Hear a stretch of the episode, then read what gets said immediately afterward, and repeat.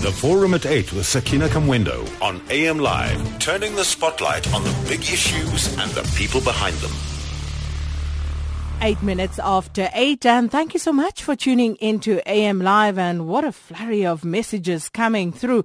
Uh, but we're going to put SONA and SONA discussions on ice for the time being. As I said earlier, what we'll do tomorrow is we'll have a pre-SONA discussion with our analysts. That will be on the forum at eight this morning, and promise to open the lines nice and early so you can get your thoughts in as well. Right now, though, uh, we turn to today's discussion, which is also informed by you, uh, some of our listeners, uh, worried about the rate of substance abuse in South Africa. Many of our listeners are concerned that our communities are being lost and lost to drugs because it would seem as though we cannot get, uh, get a hold of uh, this particular situation and uh, that some feel that we are actually losing the war against drugs in the country. Now, last week we spoke about this very scary new trend of Bluetoothing. And uh, then, of course, there's uh, the, uh, the, the other substances uh, that are also have been a problem for quite some time and continue to be a problem. Uh, marijuana, there's cocaine, uh, there's stick, and all sorts of other things. So we're talking about this war against drug abuse in South Africa. Are we losing the war? And I think most people would say, well, that's a rhetorical question because it seems as though the incidence is on the increase. But why are we losing this war? If indeed that is the premise from which we move. What is it that we are not doing correctly and what is it that we can do better in order to try and reverse this particular tide. So let's talk about it. Um, I had a social worker who wrote to me about this saying that one part of the problem is also access to rehabilitation. So when it comes to rehabilitation, um, it is exorbitively uh, restrictive because not many people can actually afford to send a loved one to rehab because it is so expensive. And unfortunately, as far as uh, state facilities, there aren't many of those. So it would seem as though once someone is hooked on drugs, then their chances of, you know, finding themselves a way out of that situation are very slim. And also, someone else wrote to me about this situation about um, drugs being sold at schools and others concurring with that situation. And it is very worrying. So what is going on, South Africa? Why are we losing this battle? And what should be done? For us to reverse this tide. Please call us on 0891 104 208. You can tweet or Facebook us at AM Live on SAFM using the hashtag AM Live, which is doing very well this morning. And uh, you can also send us an SMS via 34701, and that will cost you one rand. So um, let me welcome our guest this morning, uh, Tracy uh, Seinstein, who's operations manager at South African Depression and Anxiety Group, SADAG. Tracy, thanks for your time this morning. Hi, good morning. Thanks for having us on your show. Absolute pleasure. And we also have Mark Gardner, who's a psychologist um, at Akeso Kenilworth Clinic. Thank you so much for your time as well, Mark. Do we have Mark there? Mark?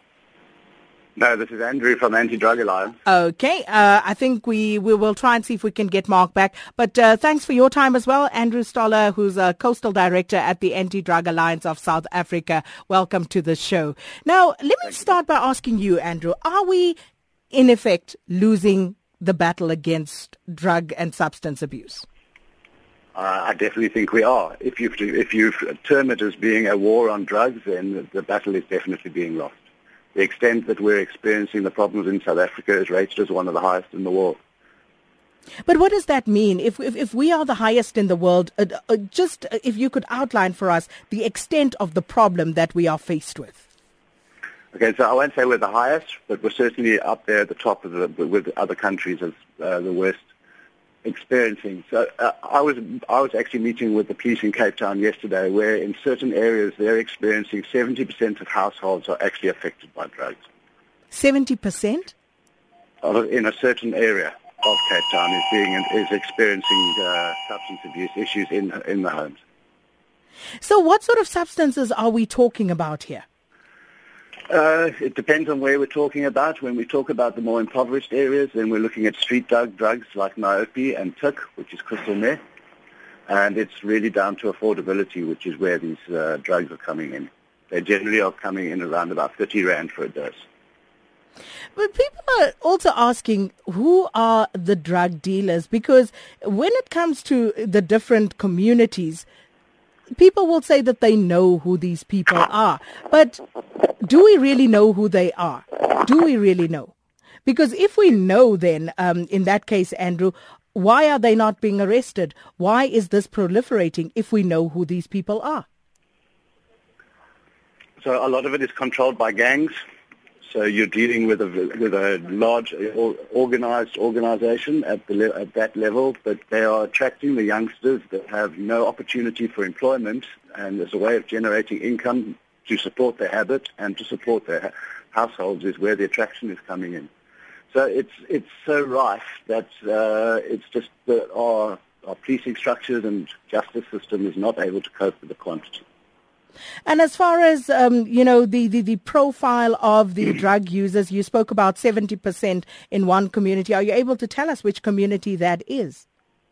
Um, it is one of the Cape Flats communities. I prefer not to actually name it, if that's okay.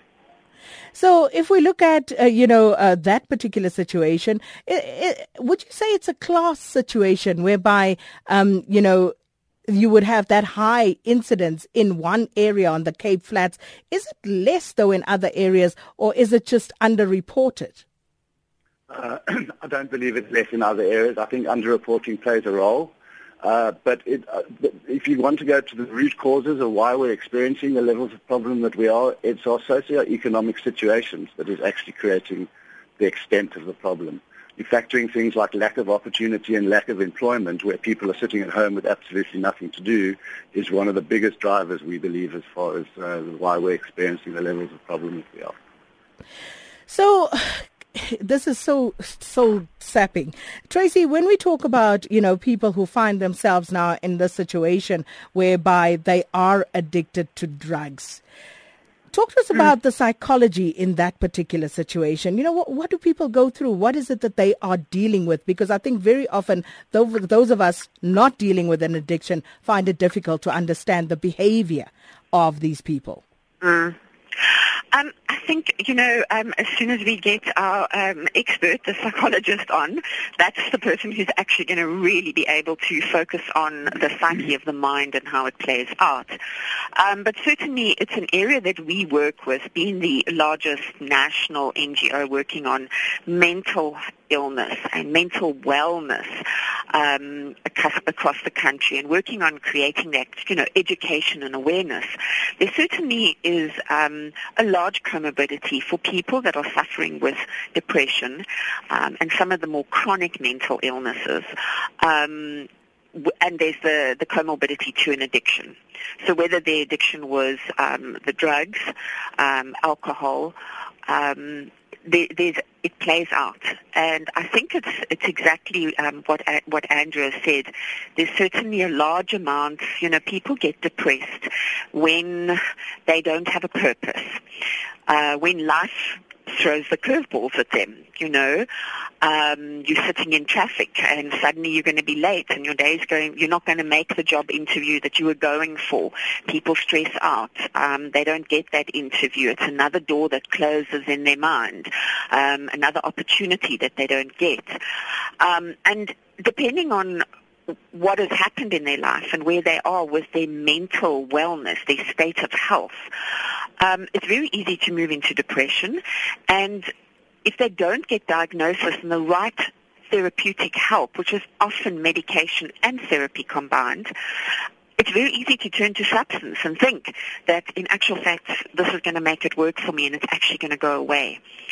So it's it's a it's it's a complex cycle, um, and that is why you know our area is to really focus on recognizing what are the signs of depression, what are the symptoms that people show, what are the behavior signs that they're showing, so that friends, family, loved ones, business colleagues can say, you know what, whatever is going on, there is help out there. And don't turn to the substance because I think in a time of depression, in a, in a time when your, your life is low, that addiction kicks in very, very quickly. But it would seem as though uh, the drug dealers are now targeting people from younger ages so that, uh, you know, when you hear about drugs being sold at primary school and sometimes people even lacing sweets that are mm. sold to children with drugs, how do you, how do you deal with that? How do you intervene in that situation? Mm. Well, I think, you know, this is where we um, come in and have to continue, and we have had for the past five years, we've worked closely with the Department of Social Development. We run a 24-hour substance abuse line. But that education and that awareness, um, teaching the children um, to say no, teaching them boundaries, how to work and understand, um, you know, getting in touch with their feelings so that when you see somebody that's offering something and you think, mm, I, I know my mom told me don't take things from strangers. Um, I know I shouldn't be um, taking a cold drink from somebody that it's already been opened. That these little things really, really do make an impact. Um, and I suppose it's, it's like Andrew said in the beginning, you know, we're talking about where society is at the moment. Mm. And all of the, the NGOs, the social workers, um, the groups that are on the ground that are working in the communities to just keep trying to create that awareness and help one or two. Um, you know, one or two, and for us it's a life saved at the end of the day, and I'm sure it's the same with the type of work that Andrew is doing. If, if you can save one or two, then you do, then you're making a difference. You see the um, difficulty, Tracy, uh, when you say that, um, you know, we should teach our children not to accept things from strangers, etc., etc. The problem is when the people selling the drugs to your children are people you know, people your children know, whom you've grown up with and around in the same community. This is true. It is. It's hard, and I think that's where you know the expert opinion from the psychologist comes in, because the challenges of life at the moment are are not easy, and there's no quick fix. But we've got to keep on trying.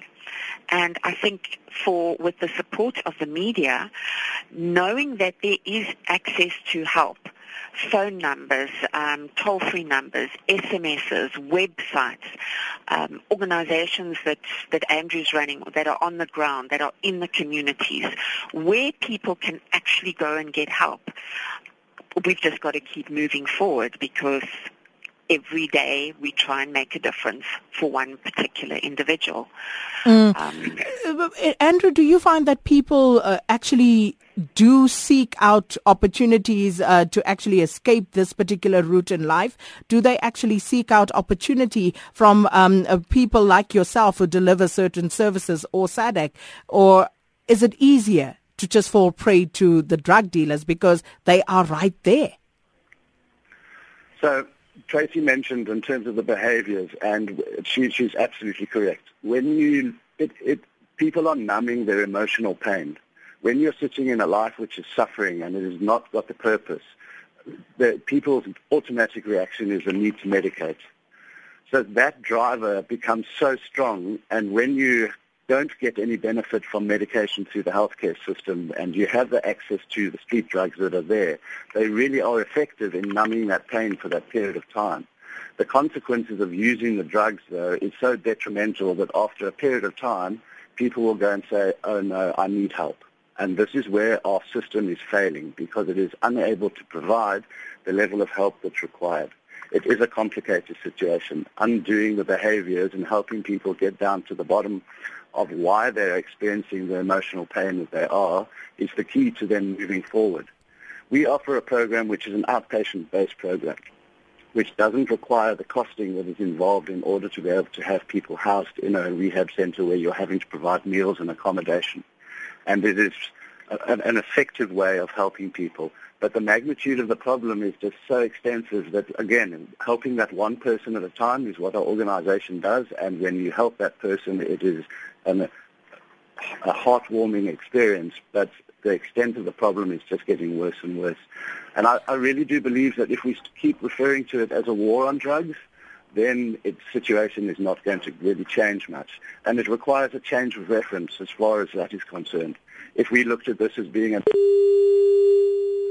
And we just lost Andrew there, and um, I'm not sure if Tracy is still with us, uh, but I'm let me just here. thanks so much, Tracy. The number 0891 104 208, and um, you can also tweet or Facebook us at AM Live on SAFM. Let's read some of those messages. Uh, Baba Zile says, asking uh, white organizations to solve drug abuse amongst black youth, um, shaking my head. Black youth do drugs for different reasons than other races.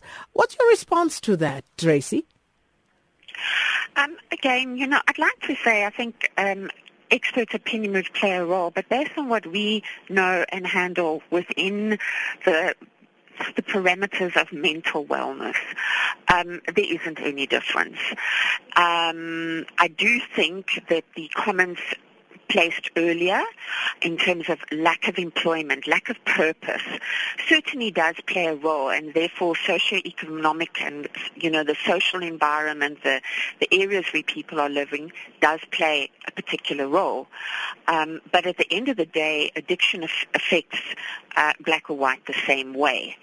Um, and again, you know, Andrew was starting to allude to this, that um, there is such a need for people to have the purpose. When people have a purpose, when they feel valued, when they can recognize their own sense of self-esteem, they know what their core values are.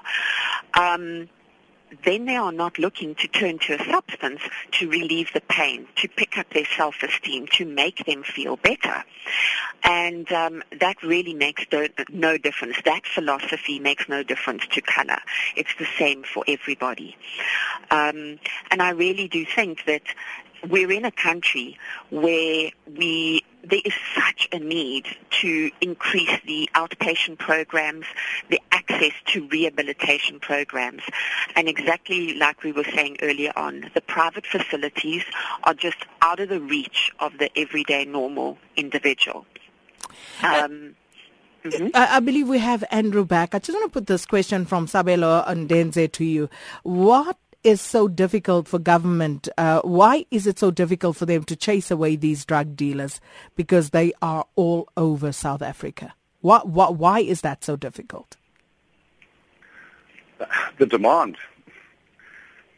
If, if if there were not that many people that were acquiring the substances, then there wouldn't be as many people being able to supply. Mm, mm. And so it goes straight back to the users. So we always say as an organization that people call us in the Anti-Drug Alliance that we're not a police force that's able to come into a community and be able to help with the supply issue, but what we can do is try and affect the lack of, try and affect the demand. In other words, people not actually being able to want the substances, which goes back to then your socio-economic situations as being able to actually provide purpose for people will be the thing that will allow them not to actually want to use. And uh, just uh, received a tweet also from Nondo who concurs with you, says, um, we'll continue to lose this war as long as some of the police work with the drug lords. And when I asked the drug dealer to stop destroying the kids, he said someone else would do it if he didn't. So uh, that's a scary comment, but I guess these are the realities that people live with. Uh, let's take some calls on 0891 104 208. Arnold is calling us from Durban. Good morning, Arnold. Hi, good morning, Sakina. Um, very interesting discussion. Um, the, the point I just wanted to make is that we seem to uh, spend a lot of time and efforts and, and very, uh, you know, honorable efforts and good efforts treating the symptoms of this problem, you know, through things like support and rehabilitation and um, uh, all that sort of thing. And, and uh, obviously, you know, to win the war, as you put it, I, I believe we've got to get right to the cause. Um, and I think both your guests have mentioned, you know, socioeconomic uh, um, factors being at the root of the cause. I think even to take it a, a step back from that, and very specifically from my perspective, is um, it's about the uh, the decay of the family unit, and, and very specifically the lack of fathering. And uh, I believe if we could spend uh, more effort in getting fathers of this nation to take up their responsibilities uh, and and and you know uh, emphasis on the on on the preservation of the family unit, you know, chil- more children would be raised with those um, uh, you know values and those purposes and and all of that that we spoke about that would uh, self-esteem and so on. Um, that's that's my brief uh, point, mm. Sakina. No, thanks so much, Arnold. Interesting, uh, because uh, at Black Pain also speaks about that, saying if you don't drink or smoke, how do you cope with being denied Hello? access to education? How do you cope with being a father and a mother to your siblings? And and and these are some of the aspects that we generally don't tend to think about, but also something that Tracy touched on. But let's hear from Eddie in Cape Town. Morning, Eddie. Morning, morning, Sakina, and morning to the panel. Um, Look, I, I tend to agree with the lady who said, um, um, why have white organizations um, talking about black addiction? And uh, I'm, I'm not taking that route that she is taking, but I'm taking the route that says, for me, these organizations seem to be there for the purpose of uh, um, should, should all the drug users be not there and everyone not there? They will not have work, to be honest with you. So where am I going with this? There, there seems to be no uh, uh, uh, um, willpower from the society and the government and everyone to to, to deal with the drug problem. You know, Sakin, I'm driving now um, uh, to work. I'm passing through a place called Bellville. Ask ask the, the, the guys there who know a place called Bellville. You know, there, there are drug lords now standing here um, in a queue. And the police are passing by all the time, and the society is passing by as well. And those guys are selling; they're not even hiding it. So, the issue of saying um, there is a lot of demand, I, I think it's a nonsensical kind of argument. And the argument that says people have got a lot of problems, that's why they go to drugs. I think it's a nonsensical um, um, argument. I'll tell you why, Sakin. I've worked all over Africa. I've been to Zimbabwe. I've been to Zambia. You know, those guys, bread without Rama or anything is a delicacy for them. The mothers that are working in South Africa in what we call CHA, they work five jobs to raise their kids, and some of those kids are doctors now and, and, and all of this. And they, they've got more problems than South Africa, and they, their kids never turn to drugs. So why should South Africa accept those kind of diagnosis and, and, and nonsensical um, um, kind of arguments where matric kids are, um, before the results come out, have got psychologists standing by waiting to I mean, we did matric and we passed it and failed it and went back and did it again. So I think as, as a country, uh, it, it makes me a bit wet up or I don't want to say angry, but I feel these experts that come to radio and so on and, and, and say, yeah, we need expert advice. We need, I, I think it's nonsensical, Sakina, to so be So what is the solution? I, I, what is the I solution? Don't want, the solution is as a society we need to stand up and, and force government to, to, to deal with drug drug laws. If if the mayor of New York, I can't remember his name, suspended the constitution at some point and dealt with gangs and all of that and, and, and eradicated it what stops us from doing that? I think we have a knee-jerk reaction where we say, ah, no, South Africa because of apartheid. I mean, many countries have, have had more problems than we do. Okay. And must we still go on and on like that? No, I don't think so. I think we, we, we, we are a country that's going to be living by medication. All right. I got you. And it's getting very interesting, this discussion about uh, drug abuse in South Africa. The fact that we seem to be losing uh, this fight against drug abuse in our communities. And we are asking this morning, why is that the case? Because very often we hear people say that but we all know who the drug dealers are. So if we know what the drug dealers are, if we know what the situation is, why then is it that we are failing to actually stem the tide when it comes to drug abuse in South Africa? Very interesting points made by Eddie before the break. And I uh, just want to read some of the messages coming through as well.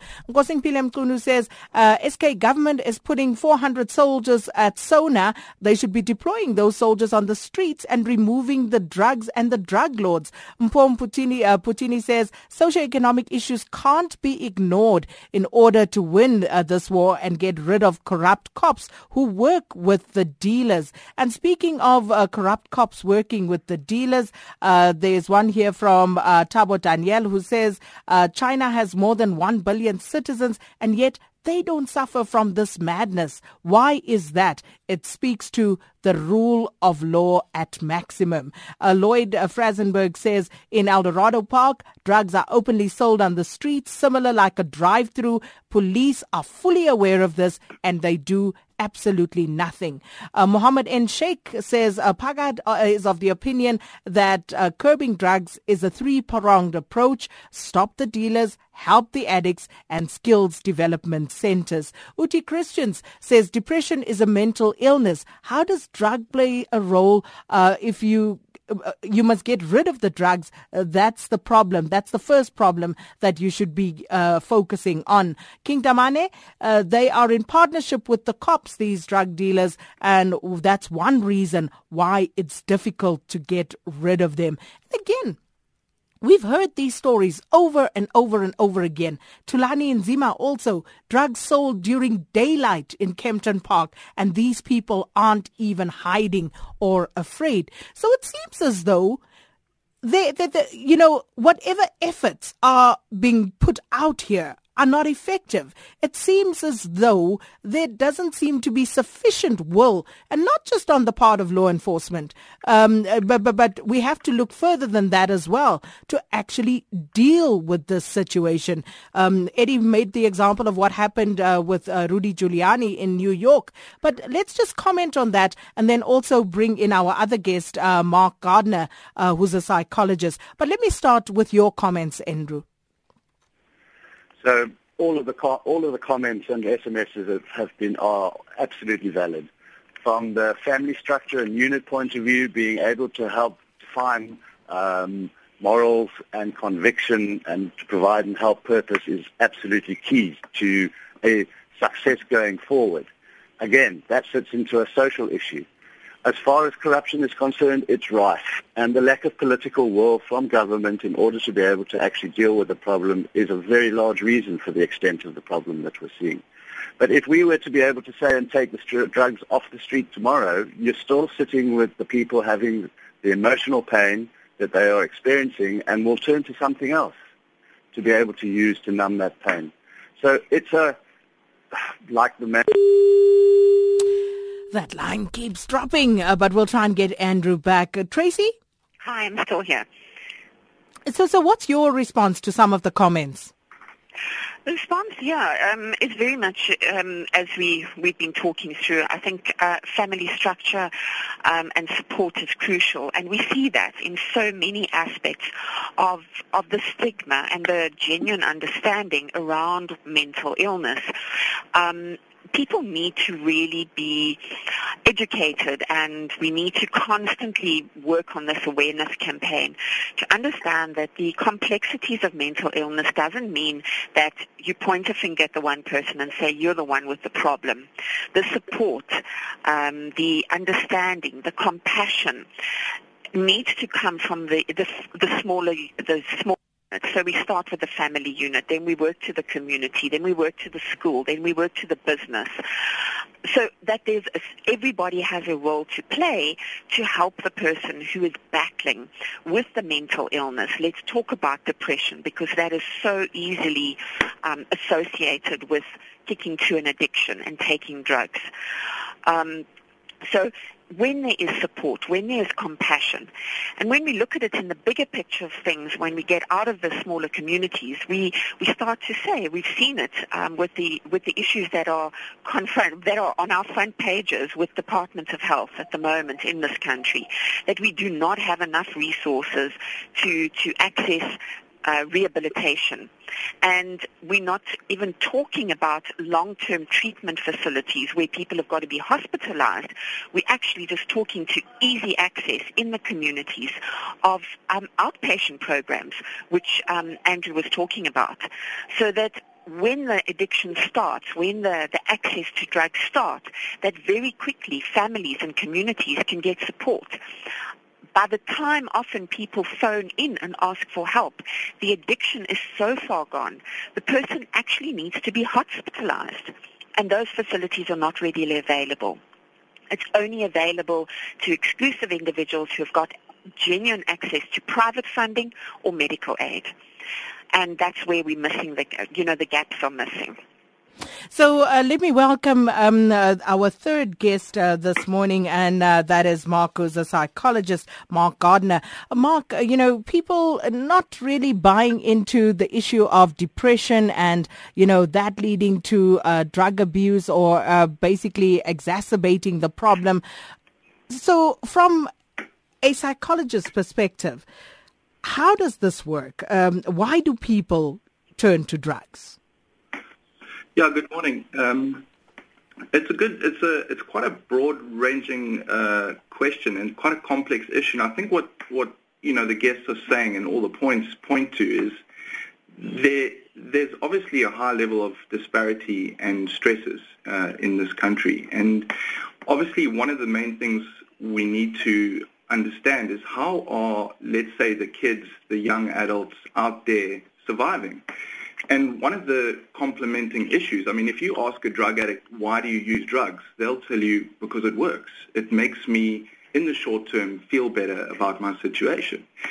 So immediately from understanding that narrative, okay, well, what is it allowing you to do? Um, well, it's making me feel more confident. Um, I don't feel hungry. Um, so for the short term, it works. And a lot of the a lot of the people that are in the let's say the socio-economic areas that are struggling, they often then are starting to make a living off using drugs.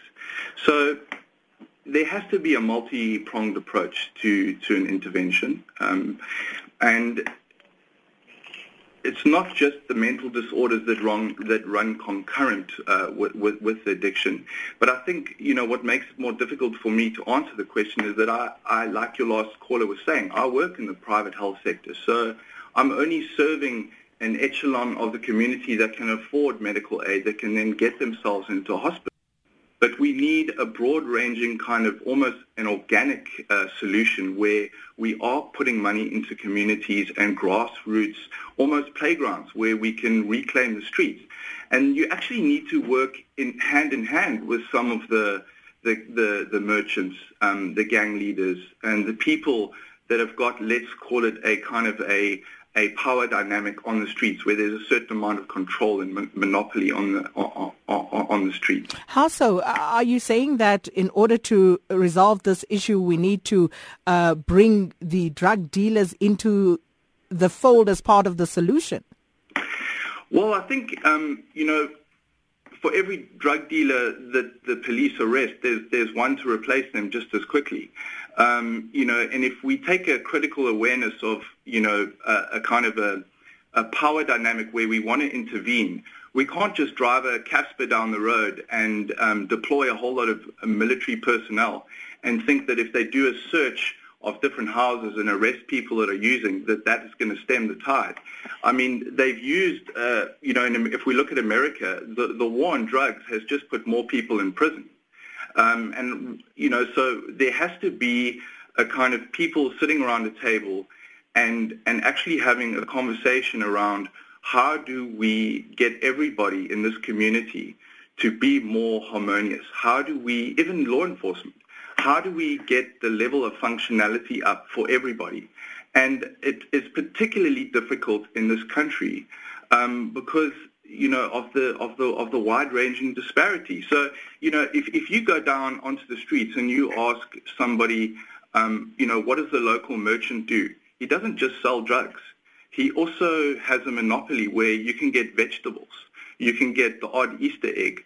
So it's actually a system that's in place that that actually in you know although it's incredibly violent and you know is you know leading to a whole lot of poor people you know to be kind of self-medicating the system is there because of the history of kind of uh, subjugation mm. so it's a, it's a very difficult thing to to to to fix Mm. And, and, and, and that perhaps does go some ways towards explaining why communities find it so difficult to um, stand up against these drug dealers. Because as you say, Mark, uh, it's very seldom that they just sell drugs. These are the very people that some community members rely on, um, you know, to, to put food on the table for one reason or another. Sometimes even as far as going to bury their loved ones, uh, because people do find them stay, themselves in states of destitution and, uh, as it were, it was often these drug dealers who come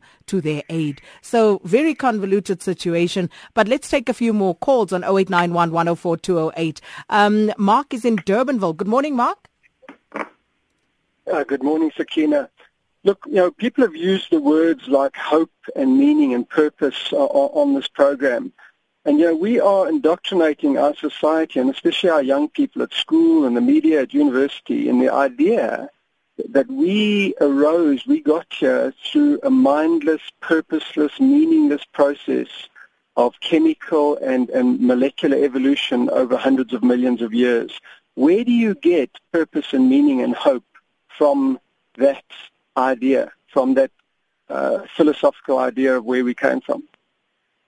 And so we're undermining ourselves. And in fact, if you go back to the very beginning of the, the modern drug, drug culture in the 60s, people like Aldous Huxley, he was a guru of the, the early pop movement and of the Beatles and that.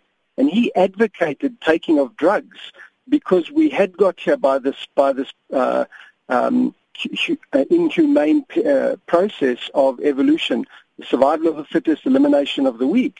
And he actually advocated heaven in a bottle, uh, some kind of euphoria from, from chemicals because he believed in this mindless, purposeless universe in which we live. And this is the very uh, a worldview that we are indoctrinating, uh, especially our young people with in, in school and university and so on. Well, thanks so much, Mark. We'll get some comment on that later on. Erastus in Witbank, good morning. Hi, and to your guest. Look, I, the issue of drugs, it really pains all of us. All of us are parents, but there is one specific school in Witbank whereby we were told by parents that there are people who are selling drugs. And as a school governing body, we communicated with the then acting principal to try and investigate, and we also personally got involved.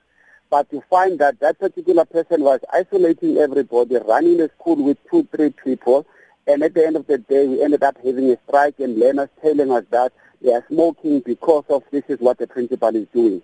As, as things stand now, the very same person is brought back to the school, is fighting with everybody, swearing even the now acting principal, fighting with the educators, and the learners are despondent again. Parents have told us in the meeting that then that person must be removed. The department don't want to act. So we don't want drugs in that particular school. I've sent you an, an, an, an, an SMS to say, please get the department official involved because we don't want drugs in that school because learners end up not learning, outside the school during working hours because educators, they are fighting in that particular institution. So we cannot have that situation going on. We're very tired.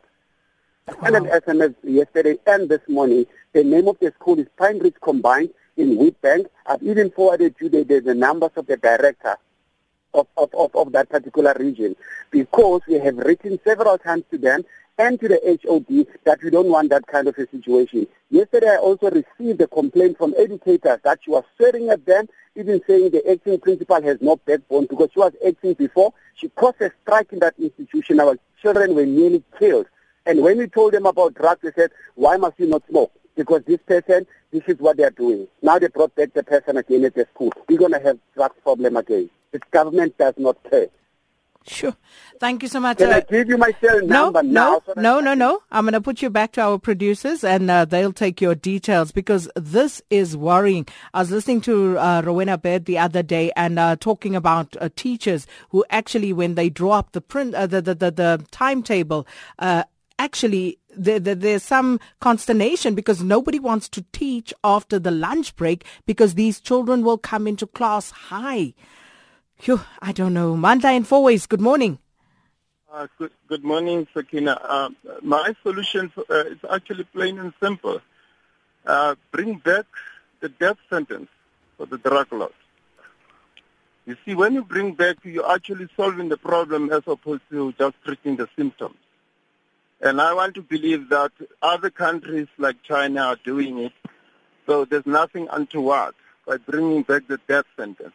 We'll simply be getting rid of the bastards, one by one.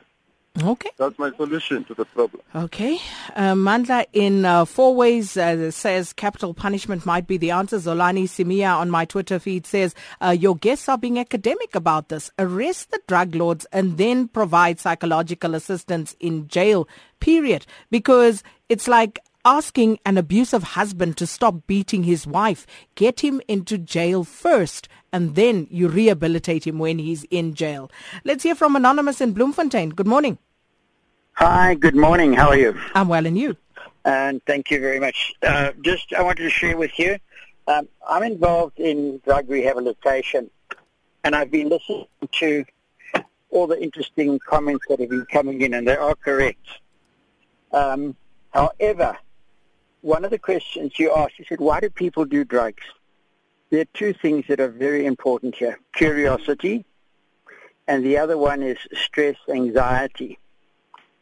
Um, and Sakina, one of the things that we have found working with young people, and I work primarily in townships, is that um, the system is broken down. The family structures have broken down. There's stress. The children are involved in the wrong things um, due to what I call the social media frenzy. And the, the young guys are really, they, they want to do something different, but there's nothing to do. Um, I live in a small town in the Free State. The kids have got nothing to do. And this previous caller spoke about somebody in uh, at school. The teachers don't want to off. I've been at a school. We've been called, come quickly. There's uh, dealers at the school. Class should be on. I'm talking at 10 o'clock in the morning. Mm. And kids are outside dealing with the de- dealers through the fence. Sure. Uh, so you see, to me, one of the biggest things in our country is we, we the teachers' discipline. I know that's a whole other discussion, and I've listened to some of your interesting ones about discipline and corporate punishment. We're not advocating that, but there's no control anymore, Mm. and um, And it would come from home, don't you think, Anonymous? Because I always say it's easy to, uh, you know, um, say that the teacher is failing, but you fail with your one child, two children at home, and the teacher has to take care of however many children in a class. So it can't be easy. It, it's not. And I, I must just share with you, I did some training up in Mpumalanga recently, and I was there with people from the Department of Education. And the, the high, high up people, when we'd finished, the chappie said to me in charge, he said, you know what, we have a problem. You're teaching the kids something at home, at school, sorry, and they go home and their parents have a different attitude. And right now in our country, the the highest issues of drugs are dagga and alcohol are the two highest problems we have. You know that research, we've done some research that 60% of kids at school have tried it. And this is where I said the curiosity factor and the peer factor are very important. Um, the peer pressure comes in. Uh, you want to be part of the crowd, smoke with us. Okay. Uh, Anonymous, uh, unfortunately, uh, that line deteriorating as well. Um, Tommy says, bring back capital punishment for drug lords. Uh, where does Mandla get that? Um, no, it, it, we didn't ever have that. But I suppose what he was saying is that we should bring back capital punishment one and uh, that it should be imposed on drug lords. I think that was the, the point that he was making. But uh, I do get uh, the factual uh, inaccuracy that you've spotted there. Thanks so much for that, Tommy. Monaheng in QwaQwa, good morning. Good morning. How are you? Well, and you? I'm well. You know what, uh, uh, Ms. Akina? I think the only solution that our government can do uh, to rescue our, our, our citizens from drugs is to to to, to deploy uh, uh, the, the the the SADF uh, uh, to our townships. The same thing that they are doing to protect uh, our president, uh, President Zuma, in, in Parliament. They must do the same thing to, to, to in our townships to, to, to arrest these people who are selling drugs. That is the only solution. Okay. Thanks, uh, Monaheng uh, Yaj in Cape Town. Good morning. Hi, Sakina. Uh, we are losing the war against drugs because we are failing to address the issues of unemployment and poverty. We pay a lot of lip service as politicians to these issues, but we do nothing different to address these issues. Uh, we really need to look at new creative policies like universal basic income. It has to be a multi-pronged approach to this problem. But without dealing with the unemployment and the levels of poverty and inequality in this country, we will fail to win this war. And I think with this, everyone's talking about the fourth industrial revolution. What does that mean? It means the robots are coming, more job losses, more unemployment, and a youth without hope. We mm. need to restructure the way work is organized in society and the way people are a social security system operates. A basic income will empower people so they, they're less dependent on uh, p- pursuing uh, activities, uh, drug-related activities. Well, thank you so much, Yaj. And uh, I, I, didn't think about that, uh, but uh, this is why I love our our listeners because you know they, they, they will come up, think out of the box, and come up with all of these uh, different inferences. Let me read some SMSs. This one says, "Bring back uh, the death penalty, and drug lords should uh, receive that. Send the people that use drugs to work camps." That's from Dave in the Eastern Cape. This one says, "Sakina, our country is hell. The taverns and bottle stores time must be." Limited and people must be deployed. Um, this one says since 2001, when Portugal decriminalized drug use, addiction has fallen. Uh, drug related deaths are virtually unheard of. We have uh, this convert. We must have this conversion as well. That's from Jabulo. Uh, this one, uh, New York is one of the cities that legalized marijuana, and that and is that not true? Or is marijuana not a drug? Uh, that's from Gideon Stone. It's a question, I suppose. And another one, dumping zone, Banana Republic, uh, jungle is South Africa for all drug dealers and all who live in it. Sakina, if you know Mpumalanga, Mbombela, the police station is next to the drug dealers and they don't uh, do anything. We see them every day talking and laughing. And uh, so many more of uh, those type of messages. But unfortunately we are coming to the end of the show. So let's just wrap up. Uh, let's start with uh, mark. What's your closing remarks for us on this one? Yeah just i'm just uh, hearing the comments from the different uh, listeners. And i think you know what i'm hearing is there's quite a dichotomy in terms of some people saying you know let's um, take action against the people that are dealing and using the drugs. And I worry about that because I think sometimes, you know, a violent reaction or an angry reaction just serves to marginalize these people. And what that actually does is, is it actually tends to kind of concretize their identity in terms of being a user and feeling like they don't have a place in society. So I think, you know, if we just picture a household what needs to happen in terms of looking after that household is that for the first 1,000 days of an infant coming into this world, there needs to be a lot of care and love. And, you know, the five years of parenting where the parents are actually a cohesive unit looking after each other and being able to have support that if a mom is struggling, she can go to an NGO and say, look, I'm really struggling. There's stress um, I don't sometimes know when I'm going to get the next loaf of bread. Instead of having to go to the merchant and saying, look, I'm struggling, I need to get through the day, can I please have a straw? So for me, these are the things that need to happen. And then the next 20 years of, of a child's life in terms of, you know, relooking at how do we empower and give these people a skill set where they actually feel like they are active participants of society.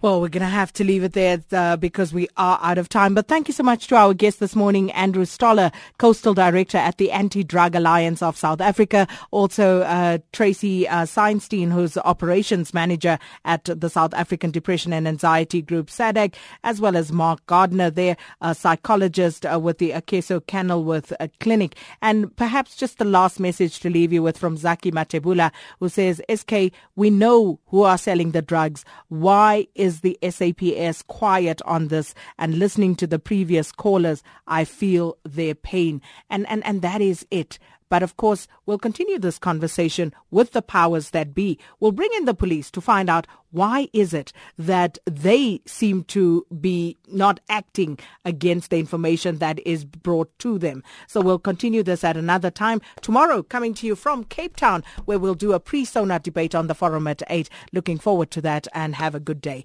It's uh, time now for the 9 o'clock news with Nomzam Luli.